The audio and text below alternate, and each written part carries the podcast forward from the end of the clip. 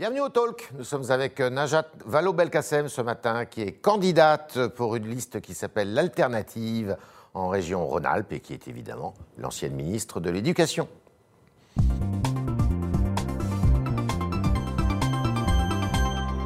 Bonjour Najat Vallaud-Belkacem. Bonjour. Bienvenue au Talk. Merci en région Auvergne-Rhône-Alpes, s'il vous plaît. Oui, évidemment. Il faut, il faut, il faut s'entraîner. Euh, région euh, Auvergne-Rhône-Alpes. Alors précisément, on sait que c'est une région qui vous est chère. Vous avez été euh, élu déjà par le passé dans, cette, dans la ville de Lyon. mais qu'est-ce qui nous vaut votre retour, je dirais? Vous aviez pris du champ après votre expérience gouvernementale, votre retour en politique? Ce champ m'a été très utile, hein, ce recul et cette distance. La raison pour laquelle je suis revenue, euh, elle est double. La première, c'est à l'échelle de la région elle-même. Je considère que les mmh. politiques publiques qui sont conduites par le président sortant de la région, Laurent Wauquiez, ne sont pas les bonnes, mmh. qu'elles ne protègent pas les habitants et les individus et qu'elles ne préparent en rien l'avenir de ce territoire, mmh. euh, ni sur un plan économique, ni sur un plan écologique, et que c'est un vrai problème. Nous allons dans le mur sur beaucoup de ces sujets. Donc ça, c'est à l'échelle de la région. Et puis à l'échelle de la politique, plus généralement, j'ai envie de vous dire que je ne me fais pas à cette espèce de fatalité qui est en train de s'installer, de s'inscrire dans le paysage politique, qui voudrait que euh, on n'ait plus besoin de gauche, qu'une euh, une gauche de gouvernement, ça n'existe plus. Euh, et donc, moi, je, veux qu'on sorte du confusionnisme général dans lequel on vit depuis 2017. Alors, on va parler, on va en parler. La gauche. On va parler de la région et on va parler de la gauche. Alors, on va parler de la région. Alors, justement, c'est assez audacieux parce que Laurent Wauquiez, quand on regarde les sondages, un des derniers sondages parus début mai de Ipsos Soprasteria, bah, vous donne assez loin quand même de Laurent Wauquiez qui fait course en tête largement avec 31% euh, des voix euh, au premier tour, le Rassemblement national à 19%, loin derrière, euh, la République en marche 16%, les Verts à 13% et vous à 11%. Il faut le vouloir quand même. Euh, d'abord, vous savez, aller euh, défendre des idées et aller au combat politique, ça demande toujours évidemment de l'énergie et du courage. Mais permettez-moi quand même de sourire un instant de, ce sondage, parce qu'il y a une ironie du sort qui veut que pendant ma période de distance, je suis passée notamment par un institut de sondage. Donc je suis peut-être assez ah. bien placée pour rappeler ici qu'aux élections européennes, par exemple, les républicains qui étaient donnés 5 euh, points au-dessus des Verts se sont retrouvés 5 points en dessous. Euh, bien et euh, tous les instituts de sondage confondus, hein, je ne suis pas en train de m'adresser à l'un plus qu'à l'autre. Aux dernières élections municipales dans ma propre région à Lyon, Gérard Collomb, qui était donné à 31%, s'est retrouvé en sortie des urnes à 17%. Donc pas de panique, vous restez Non, mais en fait, ce qu'il faut comprendre, c'est que ça reste néanmoins intéressant de regarder les sondages il faut y voir un point de départ, pas un point d'arrivée. C'est un point de départ qui nous dit quoi en particulier, celui-ci? Que depuis des mois et des mois, rien ne bouge en fait. Quoi qu'il se passe, il y a des gens qui sont en campagne, c'est une campagne virtuelle. Ça n'est que maintenant que la campagne réelle va commencer. Et donc, euh, moi, je suis euh, euh, très confiante en fait sur notre dynamique. Je termine juste par ça, parce que nous sommes quand même la force au sein de la région Auvergne-Rhône-Alpes qui a réussi le plus grand rassemblement autour d'elle. L'alternative, ce c'est pas simplement moi, c'est les socialistes, les radicaux de gauche, Cap Écologie, c'est une dizaine de formations politiques qui sont rassemblées, qui sont ensemble. Alors néanmoins, il y a des régions où il y a eu euh, l'union de la gauche, notamment dans le Nord, enfin dans le, les Hauts-de-France. Euh, ici ou là, il y a des alliances qui se conduisent, qui sont conduites pas en Auvergne-Rhône-Alpes sur un plan plus global, puisque les Verts ont leur propre candidat, le Parti communiste et la France insoumise ont leur propre candidat. Euh, vous avez, vous, avez, vous avez essayé de rassembler tout le monde? Oui, on a absolument. Pourquoi ça ne marche pas En plus, chez pour vous, être, euh, et ça a marché ailleurs. France. Pour être tout à fait franche, j'y ai consacré même énormément de temps et d'énergie pendant des mois et des mois à essayer d'opérer ce rassemblement parce que j'y croyais. Euh, mhm. Le fait est que ces discussions, nombreuses et nourries, ont permis déjà d'aboutir au rassemblement dont je viens de vous parler au sein de l'alternative, dix formations qui se sont retrouvées ensemble alors qu'elles n'étaient pas ensemble a priori. Avec Europe Écologie Les Verts et le PC en particulier, euh, avec lesquels nous n'avons pas fait cette alliance-là, il y a une chose vertueuse qui est sortie de ces mois de discussion, c'est qu'au soir du premier tour, nous serons ensemble. De façon fluide, rapide, sans aucun doute. D'ailleurs, toutes les, nous sommes trois femmes en plus, c'est quand même à la tête de ces trois listes. Donc vous vous rassemblerez après. Nous le savons, nous l'avons dit, chacune d'entre nous l'a exprimé publiquement. Si chacune fait plus de 10%, puisque c'est la. Nous nous rassemblerons évidemment. C'est la barre pour passer au deuxième Oui, absolument. C'est ça qui est ressorti de ces mois de discussion. Et donc, si on veut en finir avec ces histoires d'enquête d'opinion, il y a quand même une chose intéressante dans les enquêtes d'opinion, c'est que le bloc de gauche, composé de nos trois il forces, fait combien? eh bien, il fait jeu égal avec la droite ou même avec l'extrême droite. Sauf que, j'en terminerai par là, sauf que nous, nous savons qu'au soir du premier tour, nous serons ensemble, donc nous formerons finalement ce bloc solide et fort. La droite, euh, elle, les trois droites, euh, les républicains, euh, l'extrême droite et puis celle de LREM, devra se trahir pour pactiser avec les autres et pour finalement l'emporter. Donc finalement, nous sommes en meilleure posture que ce qu'on veut bien croire. Alors, il n'est pas question de front républicain. Si jamais le Rassemblement national eh bien, est en mesure, ce que disent pas les études d'opinion, de remporter la région, est-ce que vous pourriez eh bien, pactiser avec M. Vauquier euh, euh, pour faire en sorte de faire barrage, comme il en est question dans d'autres régions?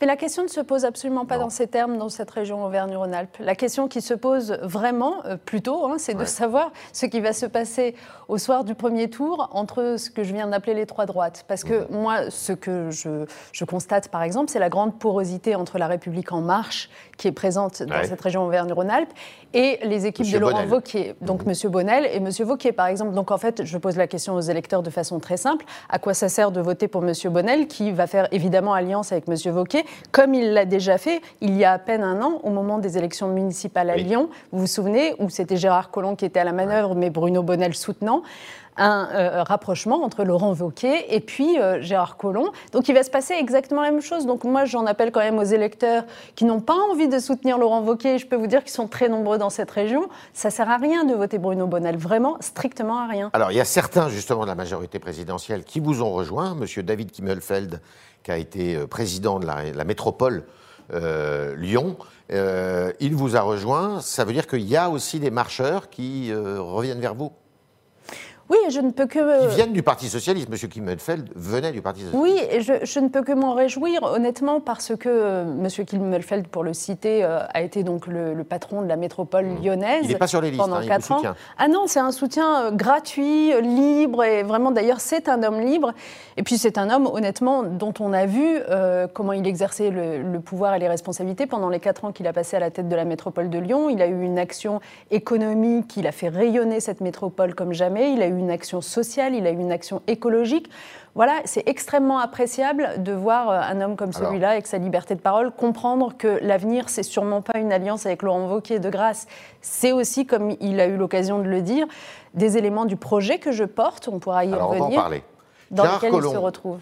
Qui est, que vous connaissez bien, dont vous avez été euh, l'adjoint à la mairie de Lyon. Est-ce qu'il vous, alors il s'est retiré euh, du jeu, mais est-ce qu'il vous soutient? Non, Gérard Collomb. qu'il est en délicatesse avec la, majorité présidentielle. Non, non, Gérard Collomb, à ma connaissance, il faudrait lui poser la question, mais il, me semble qu'il soutient Bruno Bonnel euh, sans aucun doute euh, ni euh, ambiguïté. Alors, il y a un thème qui a surgi dans cette campagne, c'est celui de la sécurité, dont d'ailleurs se sont emparés à la fois M. Cotarac pour le Rassemblement national, M. Vauquier pour les Républicains. Et euh, ce thème a fait quelques remous dans votre liste, puisqu'il y a un, candidat qui s'appelait Nathan Abou, qui s'appelle Nathan Abou, qui, jugez-vous, a tenu des propos tout à fait inacceptables euh, contre la police, et donc il est sorti de votre liste. Oui, absolument. J'ai été informée hier en fin de matinée qu'il avait tenu des propos sous forme de commentaires Facebook euh, qui sont absolument sordides contre la police. Je ne peux pas accepter cela. C'est insupportable et donc j'ai euh, décidé d'une sanction dans la seconde que j'ai annoncée d'ailleurs dans la minute et qui consiste euh, à l'évincer complètement de nos équipes. Même si les listes sont déjà déposées. Et à le suspendre. Les listes, comme vous le dites, juridiquement sont déjà déposées, mais c'est au soir du premier tour qu'il est complètement sorti de la liste. Et il laisse, la campagne pour lui est totalement suspendue, il n'en fait plus partie. Alors l'apparition de ce thème, justement, la police et justice, qui n'est pas d'ailleurs de la compétence du tout les régions, mais qui est très prégnant. Euh, Monsieur Olivier Faure, le euh, numéro un du Parti socialiste, hier a dit, euh, il s'est rétracté après, il serait bon que la police ait un droit de regard sur les décisions de justice. bon, il a eu du mal à se sortir de, ce, de cette expression. Qu'est-ce que vous pensez, vous, de ce débat? Est-ce que c'était un débat qu'il faut poser? C'était une erreur de la part d'Olivier Faure. Il l'a, comme vous le dites, lui-même reconnu. Il s'en est excusé hier euh, sur Twitter et il l'a bien fait parce que ça a créé beaucoup d'émotions et d'interrogations.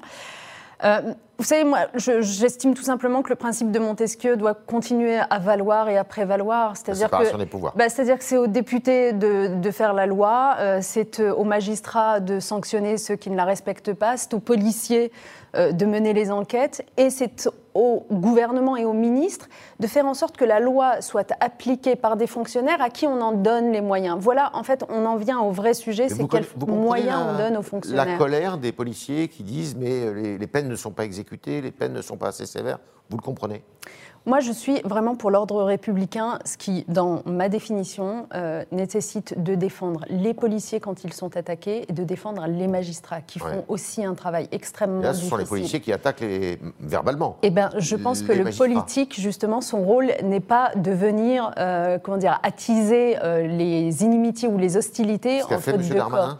Je pense que le rôle. Bah, Monsieur Darmanin, pour répondre à votre question, euh, n'avait pas sa place dans la manifestation. Oui, hein. c'était ça. N'avait absolument pas sa place dans la mhm. manifestation, pour une raison très simple c'est que moi, je, je, je, défends les policiers. Ils viennent de traverser en plus une période terrible. Avec, euh, ils ont été endeuillés à plusieurs reprises, avec Stéphanie Montfermé, avec Éric Masson, avec aussi, on l'oublie à chaque fois qu'on évoque ça, mais les gendarmes du Puy-de-Dôme qui ont été tués par un forcené auteur de violences conjugales. Enfin, J'aimerais beaucoup qu'on organise une cérémonie d'hommage euh, à cette police et, à, voilà, et à ses pertes. Mais pour revenir à M. Darmanin, le fait pour lui de rejoindre cette manifestation syndicale, en fait, ça a eu quoi comme effet euh, De passer sous silence et sous les radars les revendications qui étaient celles des policiers qui demandaient au gouvernement plus de moyens, plus d'équipements, plus de protection. Une justice plus ferme. La justice, honnêtement, elle est de plus en plus ferme quand vous regardez. Est-ce qu'elle a les moyens les moyens d'agir rapidement, de juger rapidement, euh, de garantir l'exécution des peines? C'est plutôt ça la question. Bah, la réponse est non. Donc euh, la réponse aujourd'hui à laquelle devrait s'atteler le gouvernement, c'est de donner plus de moyens à la justice comme à la police. 8% de plus le budget cette année de la justice. Oui, 8%, euh, c'est bien. Je me souviens qu'à l'époque de, du précédent quinquennat auquel j'ai participé, on devait être à 14%. Donc il faut continuer, mais il ne faut pas considérer qu'on est au bout du chemin, loin de là. D'accord. Alors il y a une autre polémique qui a surgi euh, hier soir. C'est un rappeur qui a fait une chanson pour euh, l'Europe, l'Euro plutôt de football, et euh, pour, qui a composé l'hymne des Bleus. Et dans cette chanson, il n'y a rien de mal. En revanche, lui, le rappeur qui s'appelle Youssoufou, eh bien, euh, a eu des propos euh, très durs. Youssoufa a eu des, des propos très durs contre euh, Éric Zemmour, contre Marine Le Pen, contre la France aussi. Est-ce que vous estimez que c'était une bonne idée de faire appel à ce rappeur? Vous savez, l'une des rares personnes qui, qui a plutôt ma sympathie au sein du gouvernement, si je peux me permettre, c'est la ministre des Sports. Oui, Madame Marie à nous depuis pas mal de temps déjà. Généralement, je trouve qu'elle réagit euh, comme il le faut. Et, j'ai vu sa réaction sur cette affaire euh, où elle rappelle que Youssoufa, c'est un artiste en effet très engagé euh, pour la diversité, contre le racisme. Certes. Très apprécié des joueurs de foot en question. vous êtes d'accord pour dire que c'est un appel au viol quand même? Moi, Quelle que soit la personne visée moi, à un moment donné, dans, cette société, dans cette société, je pense qu'il faut qu'on apprenne à rechercher un peu de concorde et pas simplement euh, à toujours, toujours, toujours, toujours cliver et diviser. Mais qu'on s'en prenne à une femme de la sorte, ça vous, ça vous choque pas? Mais enfin, je veux dire, il y a de nombreux artistes qui, dans leurs textes, Michel Sardou, par exemple, allez, on va en citer un, ou d'autres, euh, appellent, enfin, ont, des, pas au viol, ont des textes ou des propos Mmh, vous pouvez considérer que ces propos sont sexistes, mais ce ne sont pas des propos. Si, si, si, je vous en retrouverai une. Si, si, je vous en retrouverai une. Je pense que les internautes vont se mettre à chercher, ils vont trouver. Mais euh, enfin bref, de nombreux artistes ont des textes avec lesquels, ou par exemple Aurel San, pour vous prendre un autre exemple, ont des textes avec lesquels on n'est pas d'accord, on n'apprécie pas, mais il y a un moment donné une forme de liberté de création qui doit prévaloir aussi. Et je pense que c'est important de ne pas chercher à chaque fois à emboîter le pas des polémiques euh, qui, que nous dicte l'extrême droite. Cette polémique, elle est dictée, par l'extrême droite. Bien sûr, comme la polémique autour du retour de Benzema euh, en équipe de France. Enfin, honnêtement, je veux dire, euh, bon, il faut arrêter avec tout ça. On est quand même plus fort que l'extrême droite. Alors la gauche. La gauche, vous le disiez tout à l'heure, elle est, vous ne pouvez pas supporter qu'elle soit dans cet état. Une réunion doit avoir lieu lundi, comme elle a eu lieu il y a quelques, quelques semaines, à l'initiative de M. Jadot, pour essayer justement de faire s'entendre toutes les formations, toutes les sensibilités. Est-ce que vous êtes optimiste pour que cette gauche bah, euh, renaisse et euh, redevienne une formation centrale de la vie politique française? Moi, j'y crois. Ça passe par où? Et ça passe par quoi? En fait, quand vous interrogez les, Français, les Françaises et les Français sur, euh, grosso modo, les formations politiques en tant que telles, il y a une énorme défiance et honnêtement qui recouvre à peu près toute la classe politique. Quand vous les interrogez en revanche sur euh, des euh, mesures, des programmes, des projets politiques, c'est hyper intéressant à chaque fois de voir à quoi ils adhèrent et à quoi ils adhèrent moins. Je sais bien quelles sont les thématiques qui apparaissent le plus comme source d'angoisse chez les Français. Je sais aussi quelles sont les mesures programmatiques avec lesquels ils, euh, comment dire, ils adhèrent le mieux, ils ont le plus d'enthousiasme. Et je constate que ces réponses, ce sont généralement celles qui viennent de la gauche. Les réponses qui viennent, par exemple, de plus grande proximité, de services publics renforcés au lieu d'être affaiblis, d'un accès au logement décent et digne pour tous, d'un accès à l'emploi. C'est pour ça que dans mon programme régional, euh, vous savez, mon programme s'appelle L'avenir en toute sécurité, avec un S, parce que je considère que les sécurités, bah, c'est évidemment la sécurité des biens et des personnes et la tranquillité publique qu'on évoque. Et ça, la gauche est suffisamment armée là-dessus, si je puis dire? Et la gauche, honnêtement, n'a pas à rougir parce qu'elle a même un bilan qui est bien meilleur que celui de la droite, contrairement à tous les procès d'intention.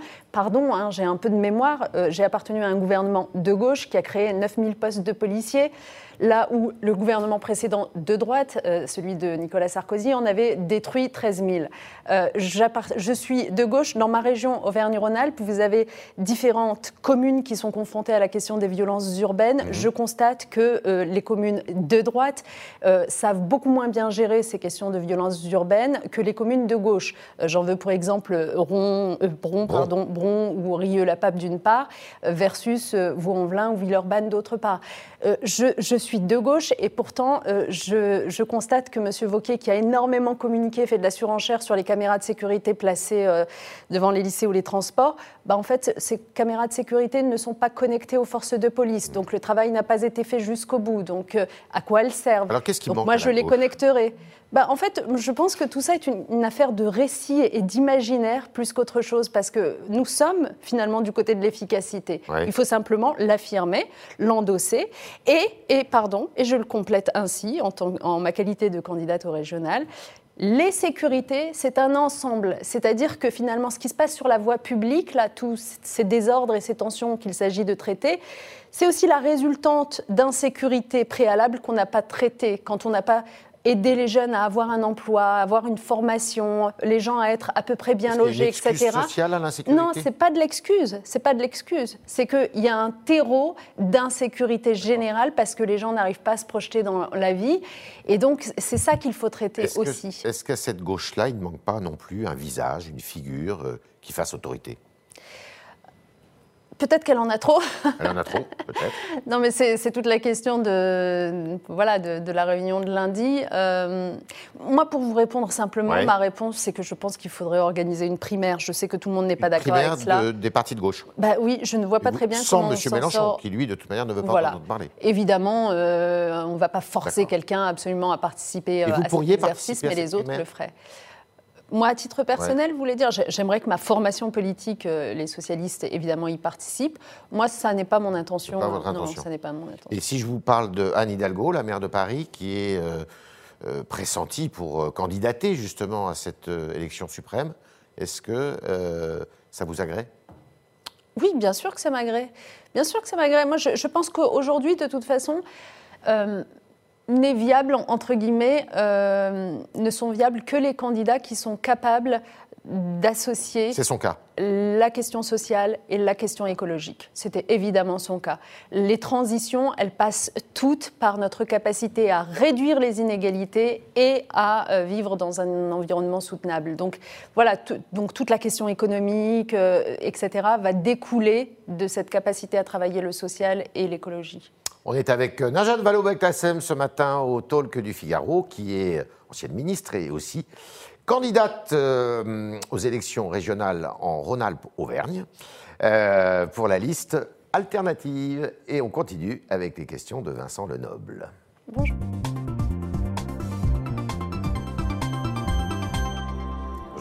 Bonjour Yves, bonjour Najat Vallaud-Belkacem, pardon. Une première question de Nicolas sur Twitter qui vous rappelle la situation difficile pour euh, les jeunes entre les difficultés pour euh, trouver un stage, un emploi par exemple, encore les distributions euh, d'aides alimentaires. Il vous demande si vous avez une mesure forte pour les jeunes de la région. Oui, alors moi, vraiment, la priorité de mon programme pour les régionales, c'est l'emploi. L'emploi, l'emploi, l'emploi. C'est-à-dire qu'on euh, va vivre une période difficile avec des plans sociaux qui vont se multiplier. On en a des exemples dans plusieurs départements de ma région avec euh, pas mal de, PME qui vont euh, mettre la clé sous la porte une fois que les prêts garantis par l'État vont s'arrêter. On le sait très bien parce que malgré tout, ça cachait une réalité, ces prêts. Et donc, dans ces conditions-là, ceux qui vont avoir le plus de mal à accéder à l'emploi, c'est les 18-30 ans. Et donc, j'ai une mesure extrêmement forte qui consiste à ce que la région se porte garante de l'accès au premier emploi pour tous 18-30 ans qui ne le trouve pas par lui-même. C'est quoi cette garantie? Eh ben, Par exemple, euh, ça passera par le fait qu'après avoir organisé la rencontre entre l'offre et la demande, il y a quand même 325 000 postes non pourvus dans notre région, donc il y a une offre. Après avoir rencontré, euh, organisé cette rencontre-là, nous accompagnons jusqu'à la conclusion du contrat en levant un à un tous les freins qui peuvent se poser. Freins de formation, la région offre des formations flash pour que le jeune soit vraiment employable par l'entreprise frein de la part de l'entreprise qui se dit mais mon carnet de commandes, je vais avoir du mal à le remplir, je ne sais pas si ça justifie une embauche, la région prendra en charge la période d'essai du jeune pour que vraiment voilà, ce soit à l'usage que l'entreprise se rende compte qu'elle a besoin de lui. Frein de la part du jeune en matière de logement ou de transport parce que le poste lui plaît bien mais qu'il est à l'autre bout de la région, la région prend en charge les loyers et transports. Donc c'est vraiment un dispositif complètement inédit qui s'appelle euh, la caution premier emploi, en fait comme une région qui se porterait caution en quelque sorte. Vous l'avez chiffré Et, c'est ainsi. Oui, absolument. C'est-à-dire qu'en fait, il s'agit de mobiliser. Je vous rassure tout de suite, parce qu'à chaque fois qu'on parle de chiffrage dans les régions, euh, on, dit mais oh là là, ils vont augmenter les impôts. Euh, en fait, les régions lèvent à peine de l'impôt, hein, contrairement à une idée reçue. Donc c'est bien dans le cadre du budget régional, c'est en revoyant nos priorités, c'est en mobilisant des dispositifs d'insertion qui existent, et c'est en s'appuyant sur une agence qui existe, euh, qui va voir ses moyens multipliés par 10. Et donc nous allons allons en effet euh, nous donner tous les moyens pour aboutir à ça. Combien de jeunes euh, entre 18 et 30 ans donc? Oui, c'est ça. Bah, Dans votre région on a, ouais, Il y en a 1 500 000, mais ils ne seront pas tous concernés. Il y a quand même des gens qui trouvent euh, un emploi par eux-mêmes. D'accord. Vous venez de parler des transports. On continue avec une question de Sophie. Êtes-vous pour la création d'un réseau de transport régional comme pour les RER e en Ile-de-France Ce serait peut-être un réseau un peu plus dense qu'avec les TER actuels, vous dit-elle? Alors, euh, en fait, nous, on a un programme, un projet, pardon, notamment de construction d'un RER e métropolitain autour de Lyon. Mais de manière générale, en fait, on est une région particulière qui n'est pas comparable à l'Île-de-France. Hein. Euh, on est une région euh, dans laquelle vous avez beaucoup de zones rurales, beaucoup de, de, territoires qui sont encore aujourd'hui complètement enclavés, dans lesquels il n'y a pas de solution de transport. Donc, en fait, le vrai sujet, si je devais le résumer en matière de transport, pour nous, il est un d'investir massivement dans le train parce que malheureusement ces dernières dans les TER existants. Voilà, et puis dans les, trains, dans les trains, parce que par exemple le train entre Lyon et Clermont, c'est toujours une catastrophe. Mmh. Euh, et ça, la situation ne s'est pas améliorée ces dernières années. Euh, il faut rétablir des lignes, des petites lignes qui ont fermé euh, en nombre ces dernières années. je ne sais pas, pour en citer une, Tiers-Boin par exemple. Et, et, franchement, ça a dégradé la qualité du service de transport pour les habitants que de le faire que de les fermer. Euh, il faut rouvrir des gares et des guichets de gare qui, eux aussi... En fait, vraiment, notre service public ferroviaire s'est dégradé. Beaucoup de choses ont fermé et la dernière chose qui s'est dégradée, c'est la tarification sociale. Nous, on a un sujet là-dessus, c'est que depuis 2015, M. Vauquier, qui se gargarise d'avoir fait des économies euh, budgétaires, en fait, il les a faites en prenant l'argent dans les poches des plus pauvres et notamment sur les tarifs sociaux dans les transports ou dans les cantines. Pas de transport gratuit alors, on, aura une tarification sociale qui ira jusqu'à la gratuité, par exemple, pour les jeunes de moins de 26 ans les plus modestes ou pour le transport scolaire. D'accord. Autre question. Une autre question. Avec la crise sanitaire, la campagne se passe beaucoup sur euh, les réseaux sociaux. Daniel vous demande si c'est, euh, à vos yeux, un moyen de réintéresser les jeunes à la politique. De passer par les réseaux sociaux. C'est ça. Alors, euh, oui, et en même temps, il faut avoir conscience des limites, je pense, hein, de ces réseaux sociaux, euh, parce qu'il y a toujours un moment où vous vous rendez compte que vous croyiez vous adresser à une très large communauté et qu'en fait, ça ne touchait, ça ne ciblait qu'une partie. Euh, donc moi, je pense qu'aujourd'hui, dans cette campagne très particulière et très brève, il faut vraiment euh, multiplier les canaux, multiplier les canaux médiatiques, multiplier euh, malgré tout les déplacements sur le terrain. Certes, c'est moins populaire que d'habitude, vous y croisez moins de gens, en tout cas jusqu'à présent, mais vous pouvez voir les acteurs en petit format discuter sur le fond des politiques ce que vous publiques. Faites, vous ce que je fais. Les gens, Absolument. Physiquement. oui, et, je le fais vraiment. Avec grand plaisir, honnêtement, parce que, parce que, en fait, du coup, les gens qui sont là sont des gens qui euh, ont pris le temps vraiment de regarder, de comparer, et donc la discussion est quasiment plus riche qu'en temps normal, je trouve, euh, de campagne.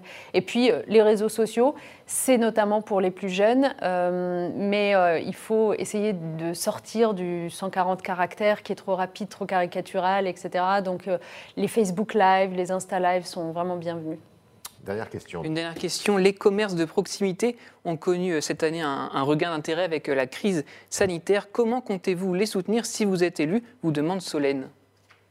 Euh, alors, les commerces de proximité, en fait, dans notre région, c'est un vrai sujet, notamment dans des zones rurales. Vous savez qu'en France, de manière générale, un village sur deux n'a plus aucun commerce de proximité. C'est une catastrophe. Bon, ben, nous, on est concernés.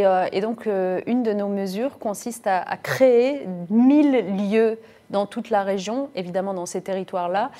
Euh, qui sont des lieux comptoirs de campagne, en quelque sorte. Je mets des guillemets parce que c'est une, une, expression labellisée qu'on ne peut pas reprendre en tant que telle, mais en fait, c'est des lieux dans lesquels on mettra du commerce de proximité, du service public, des espaces de coworking, par exemple, pour les gens qui veulent venir euh, travailler en télétravail. C'est des immeubles Oui, oui, parce que je précise Mais que. c'est des immeubles qui seraient achetés par la région Oui, parce que l'une des grandes nouveautés, en effet, que je porte, c'est euh, le fait que la région se dote de ce qu'on appelle une foncière régionale solidaire, mhm. qui est un, instrument qui lui permet d'acquérir du terrain, d'acquérir des locaux. Et sur euh, ces terrains, vous feriez des espèces de centrales, quoi Absolument, c'est-à-dire des lieux euh, physiques dans lesquels vous pouvez à la fois venir acheter votre pain, mais en même temps utiliser Internet, avoir un service public, avoir une association qui est présente ou une, euh, une entreprise de l'économie sociale et solidaire, donc un peu de culture. Donc en fait, c'est vraiment mille lieux comme ça que nous construisons. Mille sur toute la région. Euh, mille sur toute la région. Merci Najat Vallaud-Belkacem, merci beaucoup d'être passé dans les studios du Figaro, en campagne pour les régionales euh, dans la région Auvergne-Rhône-Alpes. merci à vous autres, tous les internautes qui étaient nombreux ce matin pour nous écrire et que Vincent Lenoble a su entendre, écouter et restituer euh, devant notre invité et évidemment, non pas à lundi puisque c'est la Pentecôte, mais à mardi si vous le voulez bien.